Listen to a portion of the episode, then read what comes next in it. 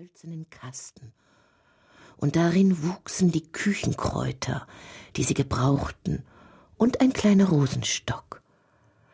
Da war einer in jedem Kasten, und sie wuchsen so herrlich.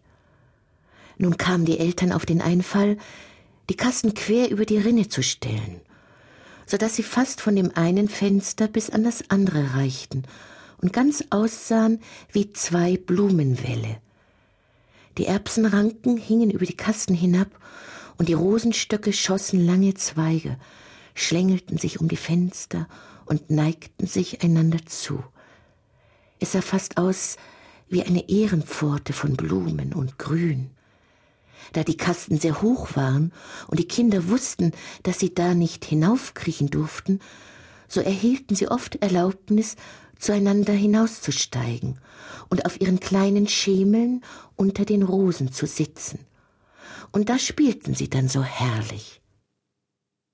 Im Winter hatte ja das Vergnügen ein Ende, die Fenster waren oft ganz zugefroren, aber dann wärmten sie Kupferschillinge im Ofen, legten die heiße Münze gegen die gefrorene Fensterscheibe, und nun entstand da ein köstliches Guckloch, so rund, so rund. Dahinter lugte ein lieblich sanftes Auge hervor, eins an jedem Fenster. Das war der kleine Knabe und das kleine Mädchen. Er hieß Kai und sie hieß Gerda. Im Sommer konnten sie mit einem Sprunge zueinander gelangen. Im Winter mussten sie erst die vielen Treppen hinab und die vielen Treppen hinaufsteigen. Draußen stob der Schnee. Das sind die weißen Bienen, die schwärmen, sagte die alte Großmutter. Haben Sie auch eine Bienenkönigin? fragte der kleine Knabe, denn er wusste, dass unter den wirklichen Bienen eine solche ist. Freilich haben sie die, sagte die Großmutter. Sie fliegt da, wo sie am dichtesten schwärmen. Sie ist die größte von ihnen allen, und nie bleibt sie ruhig auf der Erde. Sie fliegt wieder in die schwarze Wolke hinauf. Manche Winternacht fliegt sie durch die Straßen der Stadt und lugt in alle Fenster hinein, und da frieren die gar sonderbar zu, wie mit lauter Blumen bedeckt. Ja, das habe ich gesehen, sagten beide Kinder, und dann wussten sie, dass es wahr sei. Kann die Schneekönigin hier hereinkommen? fragte das kleine Mädchen. Lass sie nur kommen, sagte der Knabe, dann setze ich sie auf den warmen Ofen und dann schmilzt sie. Aber die Großmutter glättete sein Haar und erzählte andere Geschichten. Am Abend, als der kleine Kai zu Hause und halb entkleidet war, kroch er auf den Stuhl am Fenster und guckte durch das kleine Loch hinaus.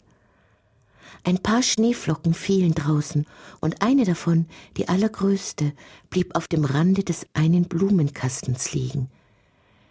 Die Schneeflocke wuchs mehr und mehr, sie ward schließlich eine ganze Dame, in den feinsten weißen Flor gekleidet, der wie aus Millionen sternenartigen Flocken zusammengesetzt war. Sie war so schön und so fein, aber aus Eis, aus blendendem, glitzerndem Eis. Und doch war sie lebendig. Die Augen starrten wie zwei klare Sterne, aber es war weder Ruhe noch Rast in ihnen. Sie nickte nach dem Fenster hinüber und winkte mit der Hand. Der kleine Knabe erschrak und sprang vom Stuhl hinab. Da war es, als wenn da draußen ein großer Vogel am Fenster vorüberflöge. Am nächsten Tage war klarer Frost. Und dann wurde es Tauwetter. Und dann kam der Frühling.